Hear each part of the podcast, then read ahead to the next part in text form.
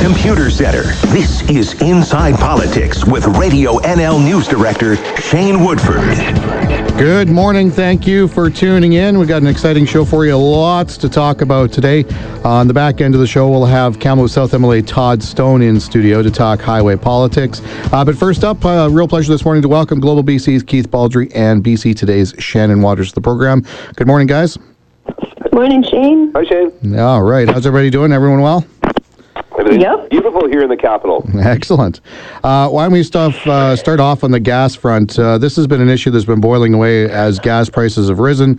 Uh, we all know that uh, the premier just keeps facing a barrage of questions. He cannot go to an event now without having somebody ask him about gas prices. Uh, a little bit that of that is his fault. He did float the idea there of possible relief that we've not yet seen or what form that might take. But Keith, he's also dropped the refinery word more than once again yesterday yesterday saying, hey, listen, I've tasked my deputy minister to find some solutions, uh, short term and on the long term, maybe adding refining capacity. Now, the premier knows a thing or two about the energy industry and the complexities around refineries. So, uh, first, what, Keith, what do you think about the idea, and, and why would why would the premier throw that on the table? Well, I, I detect uh, a bit of exasperation on John Horgan's part, if not outright desperation, because this issue is getting away from him. He he mistakenly provided the sense that he was going to do something a few weeks ago, as you mentioned. He just keeps getting asked about it all the time, uh, without um, and he knows this file. I don't really understand why he's promising stuff that he knows he can't deliver, and I think he wants it both ways to give the impression he's actually doing something to help the consumer, and at the same time, uh, there's not much he can actually do about this uh, in any real impactful way. So I think, um, I, again, I think he's get, this, this this issue is troubling him. It's getting away from him. The fact that he's talking about another refinery is ludicrous. There is not going to be another refinery. It takes years to build. They are wildly expensive. The number of refineries are declining in Canada and have been since the 1970s for good reason. And it's also uh, contradictory, Shane. His whole notion of uh, cutting the price of gas to uh, to help motorists, and at the same time building another refinery to increase the amount of oil being sent various places is totally contradictory to his climate action plan. You would yeah. think that uh, you'd, you'd want gas prices to go up to curb uh, consumption of fossil fuels. So again, this is, none of this makes a lot of sense, and it's not anything he can do about it, and it's getting away from him, but it's becoming a real issue for him. And the BC Liberals, uh, as an opposition party is want to do, are hammering away at him, and they don't have any solutions either. But this is the perfect issue for the opposition to pick up on. Yeah, and there's a lot of complexities here, Shannon. I mean, there's the carbon tax, as Keith mentioned. Uh, a degree of that is to drive up prices to encourage people to change their behavior. There's the fact his government is opposing the Trans Mountain Pipeline. A refinery would need pipelines, I would think. And the other one is the, the legislation around zero car, uh, zero emission vehicles in 2040. Uh, it's going to take, I mean, uh, even if we had something on the drawing board right now, which we don't, uh, it'd take a good decade to build a refinery at least, and then you'd have a minimal amount of time between 2040 arriving, and then all of a sudden, all of the stuff this thing is supplying would be illegal uh, to some degree anyway. So, what gives? Yeah, it seems like a really strange. As Keith mentioned, doesn't uh, the solution of building a refinery or supposed solution of building a refinery doesn't really make a lot of sense, especially in the short term, which is what people are looking for when it comes to relief from these very high gas prices. And that is something that the premier said when he sort of floated the idea of relief. He said, you know, we're going to keep an eye on you know, gas prices tend to spike in the summer, and if they go to a certain level or they stay very high and continue to rise, we'll look at providing some measure of relief. Well, you're not going to build a refinery this summer and have it supplying gasoline to motorists here in BC. And again, the carbon tax, while it's not the whole story when it comes to these gas prices, is supposed to sort of push people to modify their behavior, whether that's driving less or getting rid of a vehicle and going to transit options, which Horgan has kind of said, you know, the province is trying to improve those for people as well. Um, or it, or people decide, hey, maybe it's time to invest in a, an electric vehicle, a zero emission vehicle, which is also something that the province wants. So Yeah, it's it's kind of baffling that that Horgan has sort of said or floated the idea of the solution and says that he has tasked um, his deputy minister to look into it when it runs counter to this very ambitious provincial strategy that was just launched a few months ago. Yeah. And it'll, be- it'll be interesting, Shane, Yeah. Uh, whether his deputy, Don Wright, comes back with one of the options, and it has to be, I mean, if it, it does not include this option, it means that he hasn't looked at the whole picture. The quickest way to increase supply of gasoline in Metro Vancouver, and it's going to take some time, as Shannon says, nothing's going to happen this summer in terms of building something. Yeah. Um, but it's. Uh, Gasoline currently arrives in Metro Vancouver via the Trans Mountain Pipeline. About 70% of all the gas, refined gasoline comes through that pipeline.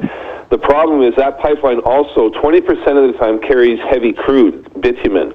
Uh, to get that bitumen out of the pipe and increase uh, capacity for refined fuel would require another pipeline, i.e., the Trans Mountain Pipeline expansion project. That's what has a direct tie here to the price of gasoline in Metro Vancouver. If you get that heavy crude out of the pipe that currently co- brings everything into the terminus in Burnaby, it leaves more room for gasoline to come into the market. If there is more gasoline, if the supply increases, prices go down. That is the quickest fix that's possible, I think, out there, uh, short of uh, getting rid of, you know, cutting taxes. But the ar- counter argument there is that uh, there's no guarantee that gas companies and gas stations simply fill uh, the gap Yeah. provided by a tax cut with just a higher price. So No, the quickest relief is a, is more capacity through that pipeline, through an extra pipeline uh, coming from Trans Mountain, and we'll see if Don Wright puts that on the table. So if there's going to be, I mean, the pipeline issue is very much up in the air. Refinery capacity increase would take years, if ever.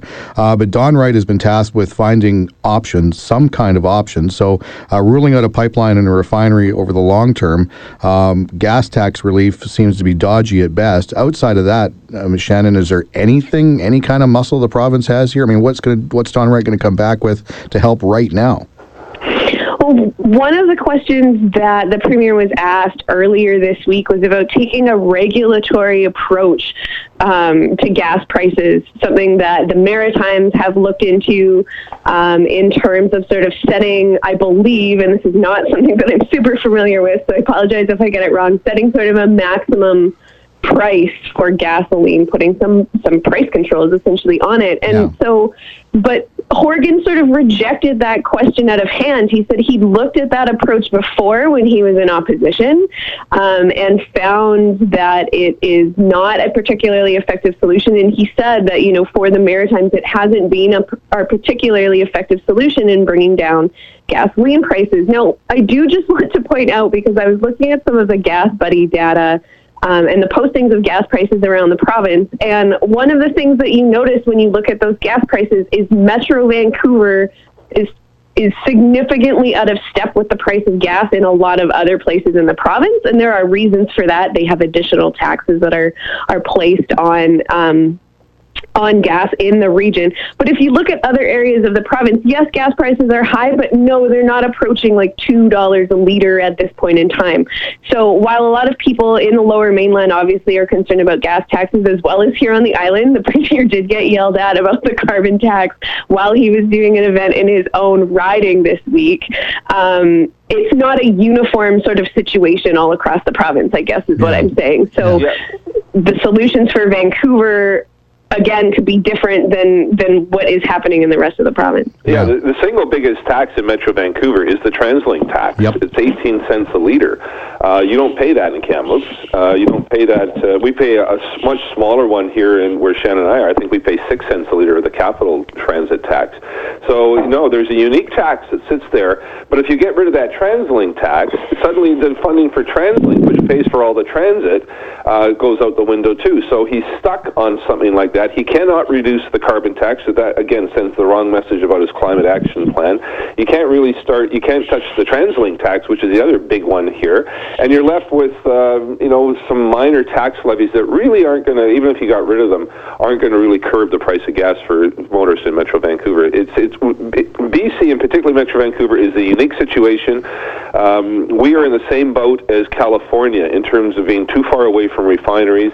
Uh, we're competing for the same gas uh, with California oftentimes when we get our gas from Washington State. So it's a it's a tough tough uh, riddle here, and there's no easy solution. And Horgan's not going to find one. And the fact that he put out the the, the specter that he could find one, I think is going to come back to bite him. Yeah, possibly. By the way, the TransLink tax, uh, as Keith pointed out there, I remember covering a press conference a few years back where they said that tax is a declining source of revenue. No surprise, but people in Metro Vancouver either flee out to the Fraser Valley or they cross the border in droves to fill up, mm. and thus uh, the gas tax is seeing less and less revenue coming back in Metro Vancouver itself. What raises to back to Shannon's point, uh, maybe the solution here is is he cut some one-time rebate checks specifically to you know Southern Vancouver Island or Metro Vancouver to lift some of the weight. Is that a possibility, maybe, Shannon? I don't see it, especially because I think that would upset. I mean, gas prices are still high in other in other areas of the province compared to um, other places in Canada, certainly. Um, so I don't. I mean, I guess it's an option. I don't see it as being one that sort of solves the frustration necessarily and the and the anger that people have around the gas tax. And I have a lot of sympathy for that, especially in areas where you know, transit isn't as much of an option. We were talking about Metro Vancouver. I lived there for over a decade. I did not own a car during that time, nor did I really feel the the need to, because transit is, if you live within sort of the central part of Vancouver, transit is a very convenient and affordable option. But I've also lived in Prince George, and it was not possible for me to not have a car there and still be able to fulfill my employment obligations. Not to mention, you know, sometimes if you're trying to take the bus in Prince George in the middle of the winter, it's below like minus 25, right, and yeah. it's not a very pleasant experience. Um, so, yeah, as Keith said, it's a complicated issue. It's not one that the province has a lot of wiggle room on. Maybe Horgan, particularly because his party ran on this platform of affordability, of making the province more affordable. Um, they they've also you know outlined priorities around reducing emissions, and there's a clean BC plan and stuff like that, which falls very much in line with increasing taxes on gasoline and seeing the price go up, but it's very difficult to square that with having said that you're going to make life more affordable for the people who live in this province.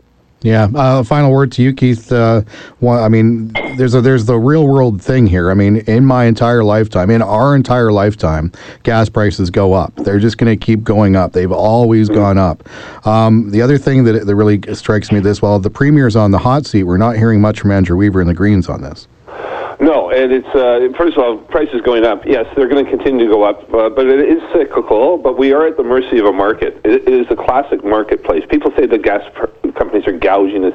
I don't see any evidence of that. I see purely a market at play here. There's only so much gasoline. We're competing with it uh, for it with Washington State and and and California, and uh, we don't have much of it in the marketplace at this time of year. So it's going to continue to go up unless supply increases, and that's only going to come with another pipeline. Andrew Weaver uh, is, and the Greens are going to be they're silent on so many issues with the NDP. They should be calling out the Democrats on sort of the contradictions that exist uh, of between them bemoaning the price of gas and the fact that they're trying to get people out of their vehicles ostensibly through that climate action plan. Andrew Weaver parks his electric car right below my window and, in the legislature and reminds me constantly that he pays nothing for uh, his electricity while we continue to pay more at the pumps. But the Greens, as is so many the, the case on so many issues, issues uh, are quite willing to give the NDP a free pass on a number of number of things, and this one is uh, is one of them.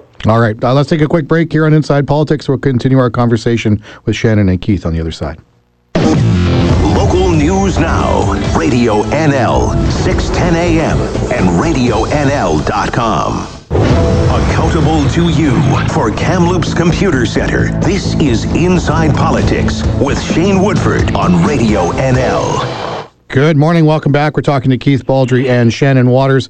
A fascinating story that, that I just, I'm a little bit obsessed with is the 420 protest down in Vancouver. Uh, for years carried on to kind of rail against the, the, uh, the, the fact that weed was illegal, railing for legalization. We have since October uh, legalized marijuana and the protest, uh, maybe the largest ever, took place again uh, this past weekend uh, with Cypress Hill performing, uh, jamming the beaches down in Vancouver. Uh, and the two organizers, namely Jodie Emery and Dana Larsen, seem intent on just continuing this thing along regardless and basically thumbing their nose at the city. The city, I don't think, really knows what to do.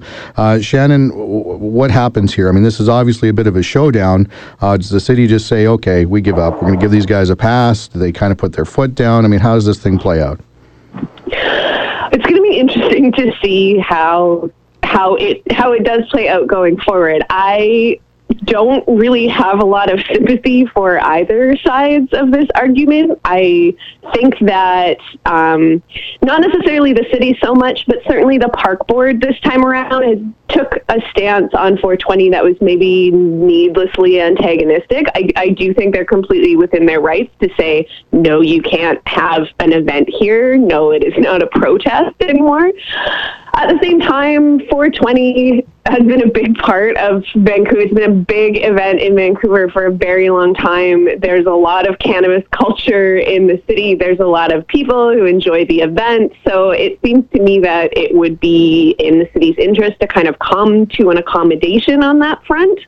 Um, and I do understand that a lot of people are frustrated with the way legalization has taken place. Um, that you know, the way the government has gone about both the feds and the province have gone about legalization. I think there are some legitimate issues that are worth criticizing, worth pushing back against. At the same time, I'm not entirely sure what sort of cannabis advocates were expecting with legalization and and why anybody would assume that an intoxicating substance would be treated any differently than this country treats any other intoxicating substance.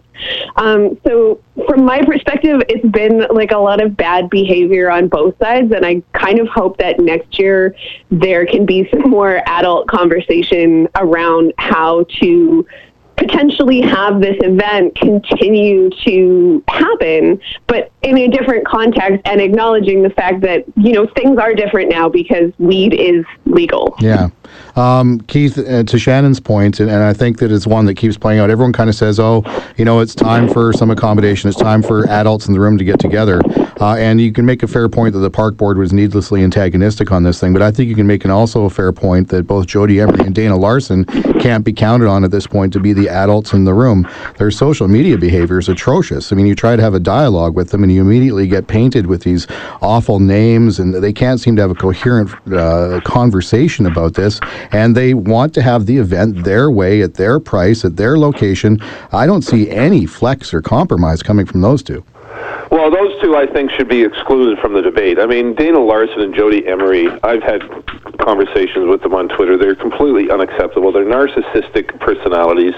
They see no compromise. Dana Larsen actually compared himself to Martin Luther King Jr. to me um, in terms of fighting for rights. And a number of people pointed out, how, really, how many how many booths sold product for profit at civil rights rallies under Martin Luther King? This is this is a commercial operation. They make money at it, but those two it would be wise for the cannabis community to get rid of those two in terms of being the spokespeople or leaders. Uh, they are completely out of step and out of touch. They're still behaving as if this was some sort of illegal product that they were fighting to re- to bring to legalization. We're past that. Uh, but as Shannon says, there should be, I think, leadership on both sides of this. The fact that 60,000 people come to an event uh, indicates there is real public interest in having that event. So you have to, I think, have an accommodation to to allow that event to occur, albeit in a different area that doesn't shut down a very popular uh, aquatic center uh, that doesn't sort of fumigate an entire neighborhood. uh, you've got, but you've got to find a location that both sides can agree with, and the organizers have to play by the rules in terms of, of covering costs and permit fees, just like the fireworks and fireworks festival and other big festivals uh, that are part of the, the Vancouver culture. But uh, this this thing cannot be ignored, but it, it has to be accommodated, but along reasonable lines. And as you say, Emery and Larsen are completely inappropriate people to deal with in terms of providing leadership uh, when it comes to compromise and living within uh, the accepted behavior uh, that everyone else agrees to live by. Yeah, no, for sure. But the other big part of that is the city's going to have to find some way uh, to put their foot down. And so far, as of this year, yet anyway, they've they've uh, not done that. So it'll be interesting. Well, a, tough, a tough, letter from a lawyer, a legal letter with with a, a no nonsense language from a lawyer, might get their attention in mm. a way that hasn't happened before. Yeah, interesting point. Okay, guys, let's get caught up to the news at the bottom of the hour, and we'll continue on with Shannon and Keith right after this. Radio NL, RadioNL.com. Local news now. For Kamloops Computer Center, this is Inside Politics. Once again, Radio NL News Director Shane Woodford. Good morning. Beautiful day here in Kamloops. Thank you for tuning in. Uh, we're talking to Keith Baldrey and Shannon Waters. Guys, a fascinating conference call from this province's uh, uh, health officer, Dr. Bonnie Henry, calling for the decriminalization of people who possess small amounts of drugs for personal use. Uh, a 40 page report. Uh, she made a passionate appeal uh, that we need to do a serious change on this topic. that went to Public Safety Minister Mike Farnworth, immediately reacted by saying, Well, I think it's more of a federal government thing.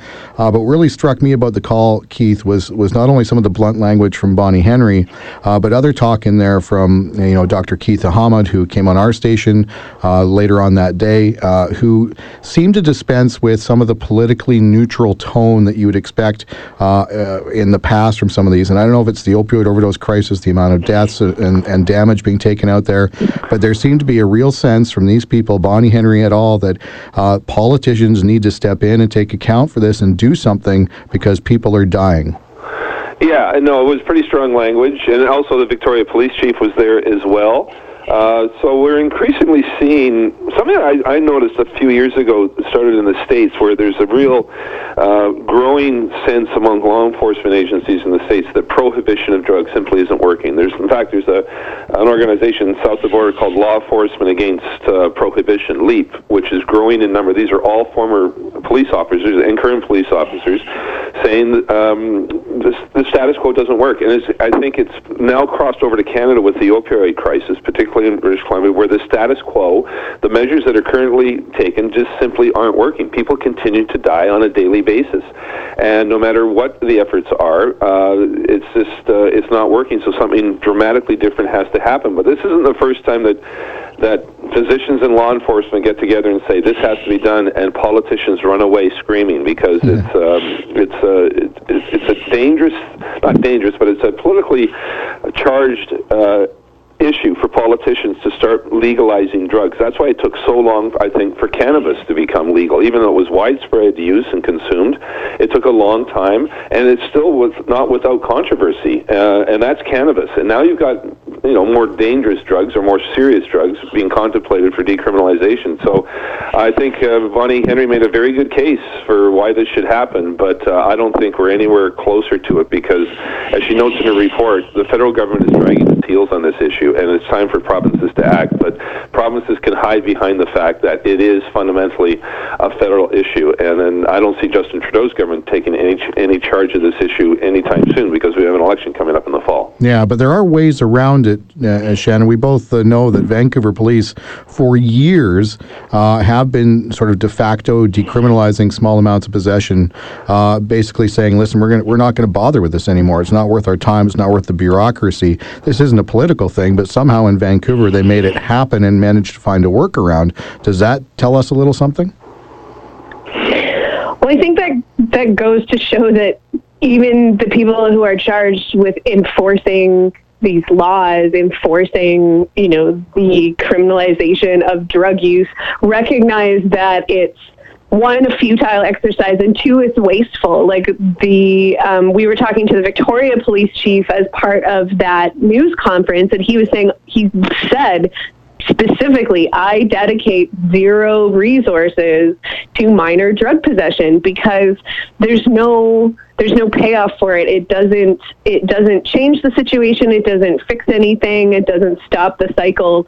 Um, and and Dr. Bonnie Henry, I mean, she's the provincial health officer, but she outlined sort of a regulatory approach that BC could take toward de facto decriminalization by the Provincial Police Act.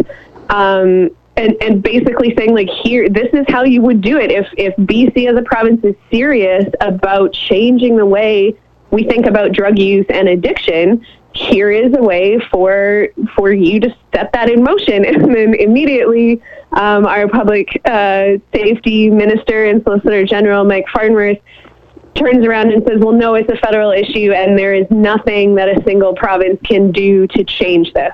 Yeah um, Keith, we've had uh, some, uh, of course, because the ledge is not in session, the government's running around willy nilly making announcements because the numbers game doesn't allow them to do that anymore while the ledge sits.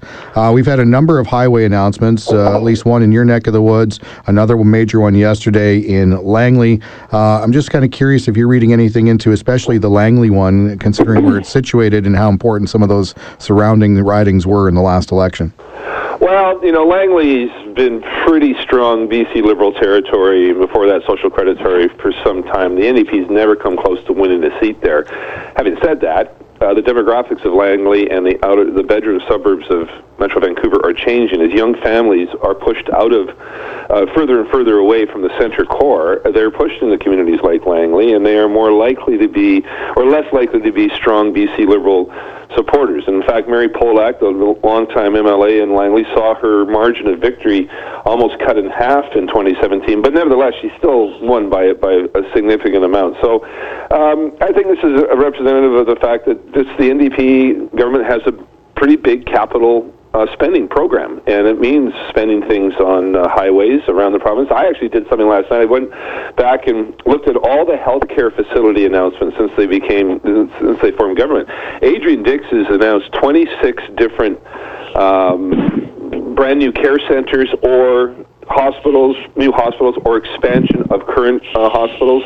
And of those 26, um, something like 15 of them or 16 of them are located in BC Liberal ridings. Mm-hmm. So the NDP, uh, for better or worse, is showing, well, for better, is showing a lack of partisanship when it comes to spreading these, these capital dollars around. Because they do, in many cases, seem to be going to BC Liberal ridings rather than NDP held ridings. And uh, I guess that's a reflection of where, where the, the, the, the need is is most urgently required. But uh, I don't think you saw that sort of same uh, track record under the BC Liberals, who seem to favor, I think, Liberal ridings over NDP ones, and that's not happening this time. On uh, daylight savings, Shannon, the premier just loves he loves this issue, uh, and to to his to the to the overall issue's credit, I have this this feeling we're, we're going to see it happen. We got legislation that, that is yet to be approved at the state level in California, but it's sitting there. Washington's done what it's done. Oregon's a bit of a question mark, and BC is on board. Uh, we're pretty close to having something happen here we certainly seem to be a little closer than we were the last time we were talking about this issue. Uh, I guess last month, and then in the fall or in the fall. Um, yes, this is an issue that Horgan likes to talk about, even if nobody asks him about it. He is, you know, willing to bring it up. Um, honestly, I think it makes sense to a lot of people. We already have a section of BC that doesn't change their clocks, and so half the year they're on time with the rest of the province, and the rest of the time they're on Calgary time. Um, and it's just, you know, it's annoying for a lot of people this this daylight savings thing. So, yes, I would say we're we're closer than we were, but I think it's anybody's guess at this point in time when BC might actually make a move uh, to either abandon or or perpetually adopt daylight savings yeah. time. I didn't really care about this issue until I had kids, and, and now I hate it because uh, it really sucks. Uh, final word uh, to you guys, and uh, we'll just jump into a little bit of federal politics to finish things off here. But uh, first to you, Keith. Terry Lake, who you know well, is seeking a political comeback here, as we expected he would. he's seeking the federal Liberal nomination here in Kamloops. what's your sort of sense on that, and sort of what does that, in your mind, reflect getting a star candidate for the Liberals, considering some of the rough waters? Well, first of all, I mean, I like I've known Terry Lake a long time. I have a high regard for him. I think he's a very credible candidate, and I think he's got a personal cachet that'll transcend uh, uh, party politics for many people. I think he's personally popular for good reason. Now, I think he's got some challenges. The Liberal brand, I think, has been tarnished in uh, in BC. I think um, he's, he's got some problems to work around that. Justin Trudeau is not. We're not going to see Trudeau mania again. Uh, Kamloops traditionally tough tough riding for the Liberals. Uh, you've got the Conservatives uh, have owned that for well more than a decade. It wasn't you know part of the riding. Um, I guess there's been some redrawing of the boundaries over the years, but remember Nelson Riis was a longtime NDP Yes. MP from that area, so it's not necessarily you know a rock solid conservative uh, territory. It can switch hands, and if anybody can bring it home for the Liberals, I would say it would be Terry Lake. But again, he's got his hands full with a, a diminished Liberal brand and a rising Conservative one. We've seen Conservative governments now sweeping across the country provincially, uh, and there's a huge blue wall now between BC and uh, and in the Maritimes, parts of the Maritimes. It's all gone conservative. Uh, not sure that's going to happen in the fall. I keep telling people don't assume you can predict what the federal election is going to go right now. We're still months away from a vote. Uh, it really hasn't even started yet. Trudeau's Yes. still trying to get uh, uh, extricate himself from this NC, SNC Lavalin, Jody Wilson, Raybould mess, and that will eventually subside, and people will focus on other issues, and that will help Terry Lake. But uh, you know, if anybody can bring it home for the Liberals, it's him. And final word to you, Shannon. Uh, Vancouver Granville, Jody Wilson Raybould. Uh, does she go green? Does she go independent? And who picks up the Liberal banner in there, do you think? I think there's a lot of people speculating on that right now. I mean, the, the fear around the SNC-Lavalin scandal and what happened with um, Jody Wilson Raybould and and Jane Philpott getting kicked out of the Liberal caucus, is, it's all kind of died down a bit. But then the two of them were at the First Nations Justice Forum um, in Vancouver uh, this week. Um, made a speech together, very impassioned one. Jody Wilson Raybould is very critical of the federal government's sort of lack of progress on reconciliation. Um, Jody Wilson Raybould was also in Victoria over the weekend to attend Elizabeth May's wedding at Christchurch Cathedral. Um, so I'm a lot of people starting to talk about, well, maybe she sides with the Greens. I honestly do not have a good sense of where she's going to go or what she's going to do but i'm i'm interested to see what it is because i think she still does have a lot of public goodwill to, i mean Yes. obviously not everybody agrees with what she did but a lot of people still would like to see her run and are waiting for her to make that decision Absolutely. Uh, guys, always a pleasure. Thanks so much. Look forward to talking again soon. Take care. There we go. That's, Bye, Shane. Bye. That's Keith Baldrey and Shannon Waters. Uh, we'll take a quick break here on Inside Politics. Todd Stone coming in studio next. Local news now. Radio NL, 610 AM, and RadioNL.com. You're listening to Inside Politics with Shane Woodford for Kamloops Computer Center on Radio NL. Good morning and welcome back. Real pleasure to welcome in studio this morning. And by studio, I use that term loosely, but uh, Kamloops South MLA Todd Stone. Welcome to the Broom Club. Yeah, you know, I like, what I like what you've done with the place, Yeah, Shane. it's nice. Yeah, I want yeah. something a I'm, little- I'm, I'm actually touching both walls here on either on either side. We wanted something a little more intimate, you know, so. well, you accomplished that. Yeah, you've hit the mark. Hey, uh, first off the top, you're a former transportation minister. Uh, brand new announcement down in the lower mainland yesterday. They're going to uh, add an HOV lane, uh, do some other work around uh, Highway 1, 216th to 264th. Is it brand new or no?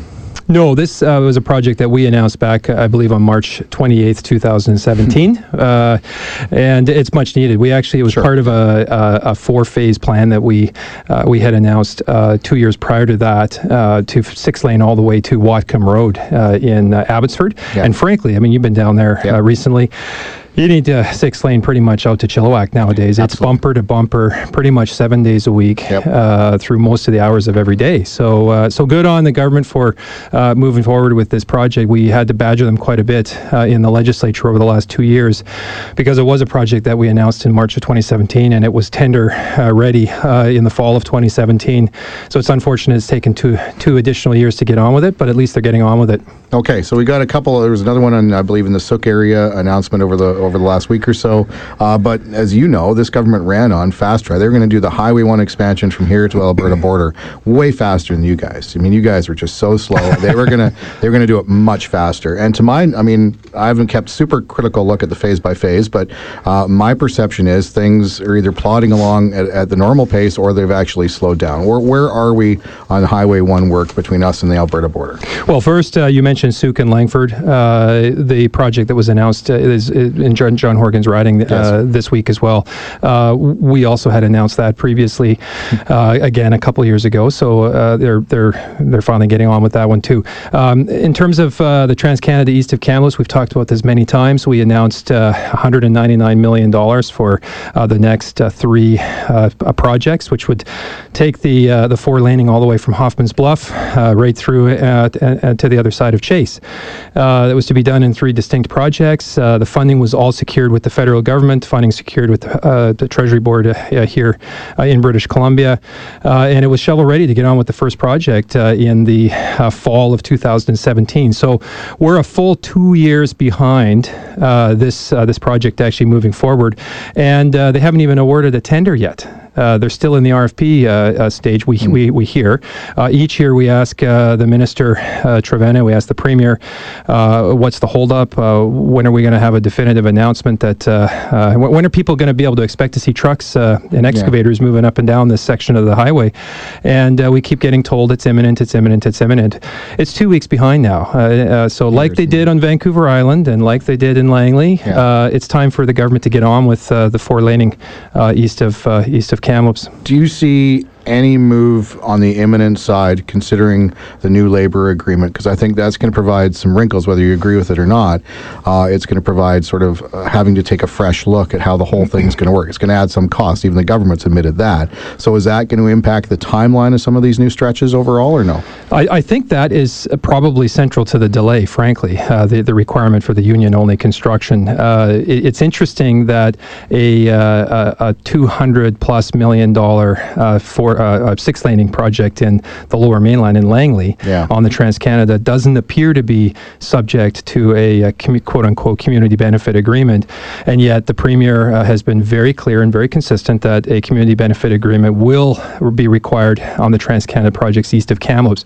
Remember, there's some big, uh, there's some pretty chunky projects. Yes. You know, I announced uh, a $440 million project, uh, um, Kicking Horse Canyon, four kilometers of, uh, of four lane, probably the toughest four laning uh, to do in North America now. Uh, so there's that project. There's a project at Illecillewaet, which is uh, approaching $100 million. There's Salmon Arm West, uh, we had announced, which is uh, approaching $200 million. There's the 199 million east of Kamloops.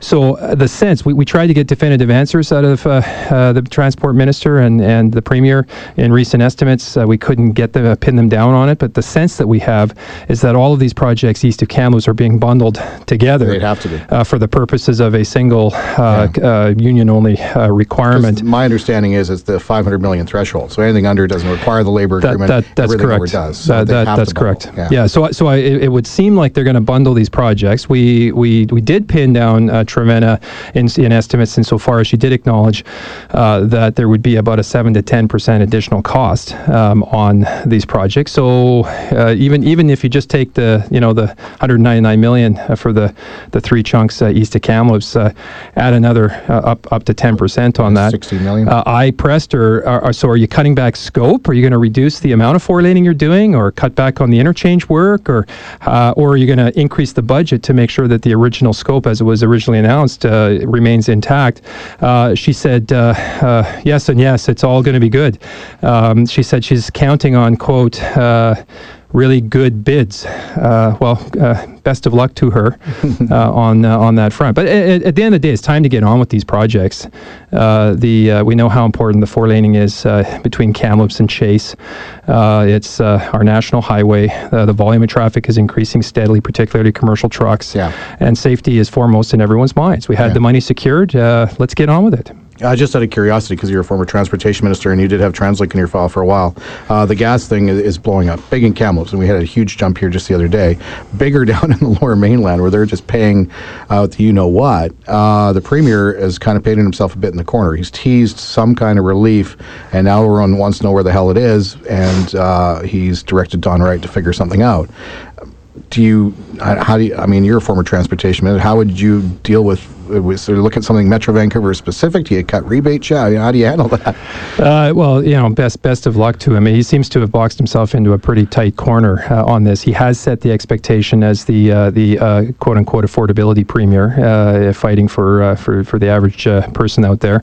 and um, here is a situation where only weeks ago he said he was going to try to do what he could to provide some relief. Well, you're not going to provide relief in the short term by moving forward or trying to accelerate the discussion around a refinery mm-hmm. in British Columbia. Um, we have been very consistent in the opposition saying, you know, get out of the way uh, on this Trans Mountain project. That is probably the, the, the, the surest way that we could afford ourselves uh, a, a, reliable supply of the fuel we need in this province. And, and, and with that added capacity, probably put some downward pressure on prices. But in the here and now, it really comes down to uh, taxes. Uh, there, there are a number of taxes. Uh, forget about the lower mainland for a moment. I mean, up here in the interior, we pay uh, six cents a liter more in motor fuel tax uh, than they do in the lower mainland. Uh, he could certainly uh, make a cut there, cut the, the, the, the motor fuel tax to some degree. obviously, they, they've accelerated their carbon tax increases, and, and that's adding a burden across the province as well. So he's the one who made the commitment that he was going to try and find a, a way to provide relief here.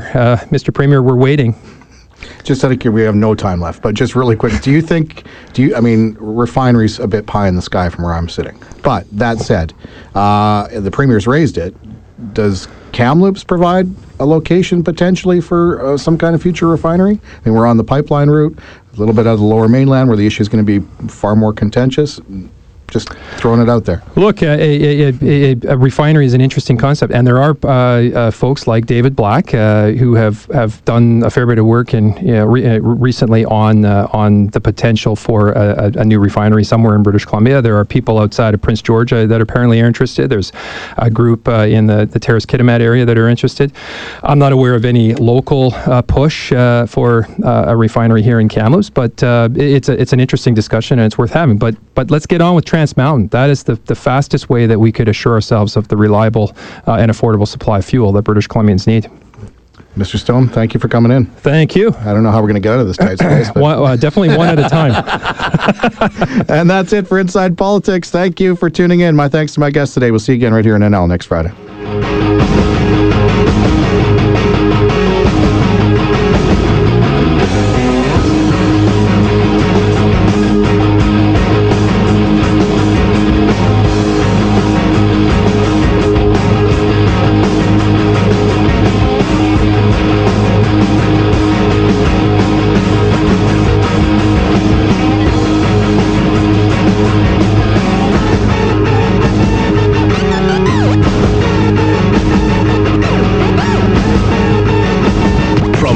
CHNL in Kamloops, a Stingray radio station. This is Radio NL 610 AM and RadioNL.com. Local news now.